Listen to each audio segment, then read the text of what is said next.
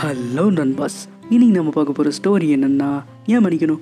என்னடா நீ இதை கொஸ்டினாக கேட்குறியா இல்லை ஆன்சராக சொல்கிறியான்னு கேட்குறீங்களா அதை நீங்கள் இந்த கதையை கேட்டதுக்கப்புறம் தெரிஞ்சுக்குவீங்க. வாங்க குட்டி ஸ்டோரிக்குள்ளே போகலாம் ஒரு நாள் ஒரு ஜென் குரு தன்னோட மாணவர்கள் கிட்ட ஒரு கேள்வி கேட்குறாரு நீங்கள் யாரும் யாரையாவது வெறுக்கிறீங்களா? அதுக்கு ஆமான்னு சொல்கிற விதமாக அங்கே இருக்கிற எல்லாருடைய ரியாக்ஷன்ஸும் இருந்துச்சு. சரி இப்போ நான் ஒரு பயிற்சி சொல்கிறேன் அந்த பயிற்சியை நீங்கள் எல்லாருமே பண்ணணும். அது என்னன்னா எல்லாரும் ஆளுக்கு ஒரு பை எடுத்துக்கோங்க. அதில் நீங்கள் ஒருத்தரை வெறுக்கிறீங்கன்னா ஒரு உருளைக்கிழங்கையும் ரெண்டு பேர்னா ரெண்டு உருளைக்கிழங்கையும்.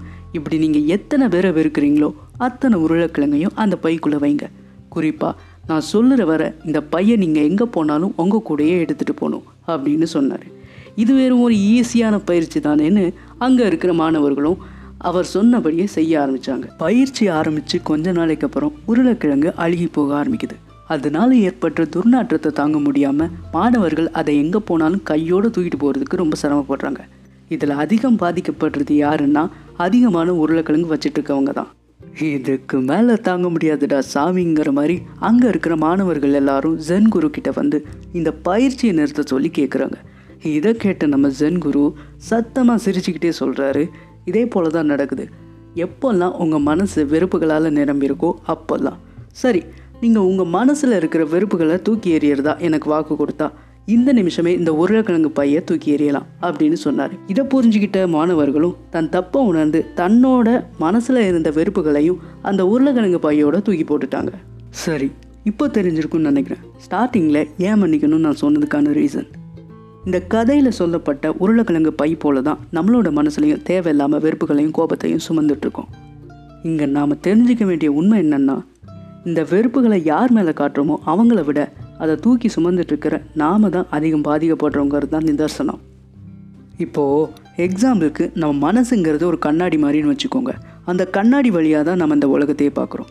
கண்ணாடி சுத்தமாக இருந்துச்சுன்னா நம்ம அது வழியாக பார்க்குற எல்லா விஷயமும் அவ்வளோ தெளிவாக தெரியும். சப்போஸ் அந்த கண்ணாடியில் தூசி அழுக்கு மண்ணு படிஞ்சு அசுத்தமாக இருந்துச்சுன்னா அது வழியாக பார்க்குற எந்த விஷயமா இருந்தாலும் நமக்கு தெளிவாக தெரியாது. இங்கே நம்மளோட வேலை என்னென்னா அந்த கண்ணாடியை சுத்தமாக வச்சுக்க வேண்டியது தான் ஐ மீன் நம்மளோட மனசுங்கிற கண்ணாடி மேலே கோபம் வெறுப்பு பொறாமைங்கிற அழுக்குகள் படியாமல் பார்த்துக்கணும் அப்படி படிஞ்சு இருந்துச்சுன்னா அதை தொடச்சி தூக்கி எறியணுங்கிறது தான் இந்த குட்டி ஸ்டோரினால் நாம் தெரிஞ்சுக்க வேண்டிய இன்னொரு ஃபேக்ட் என்னென்னா நம்ம மைண்டு தான் நம்ம உடலில் இருக்கிற எல்லா உறுப்புகளையும் கட்டுப்படுத்துது. அப்படி இருக்கிறப்போ நம்ம ஏதாவது ஒரு விஷயத்தை மனசில் போட்டு ஒரி பண்ணிட்டு இருந்தோம்னா அது நம்ம உடலையும் பாதிக்கும். லைஃப்பில் ஹெல்த்தியாகவும் ஹாப்பியாகவும் இருக்கணும்னு நினைக்கிறீங்கன்னா மன்னிக்க கற்றுக்கோங்க மன்னிக்கிறதுனால என்ன கிடைக்கும்னு கேட்குறீங்களா நிம்மதி. உங்களுக்கு நீங்களே கொடுக்குற ஒரு மிகப்பெரிய கிஃப்ட் தப்பு உங்கள் மேலே இருந்தாலும் சரி மற்றவங்க மேலே இருந்தாலும் சரி மன்னிக்க பழகுங்க. Life will become so peaceful அன்பிலார் எல்லாம் தமக்குரியர் அன்புடையார் என்போம் உரியர் பிறர்க்கு என்ற வள்ளுவன் வாக்கை போல் அன்பால் என்றும் இணைந்திடுவோம். என்றேனும் ஒரு நாளில் நம் கதையும் சரித்திரமாகும். என்று நன்றி கூறி விடைபெறுவது உங்கள் விக்கி.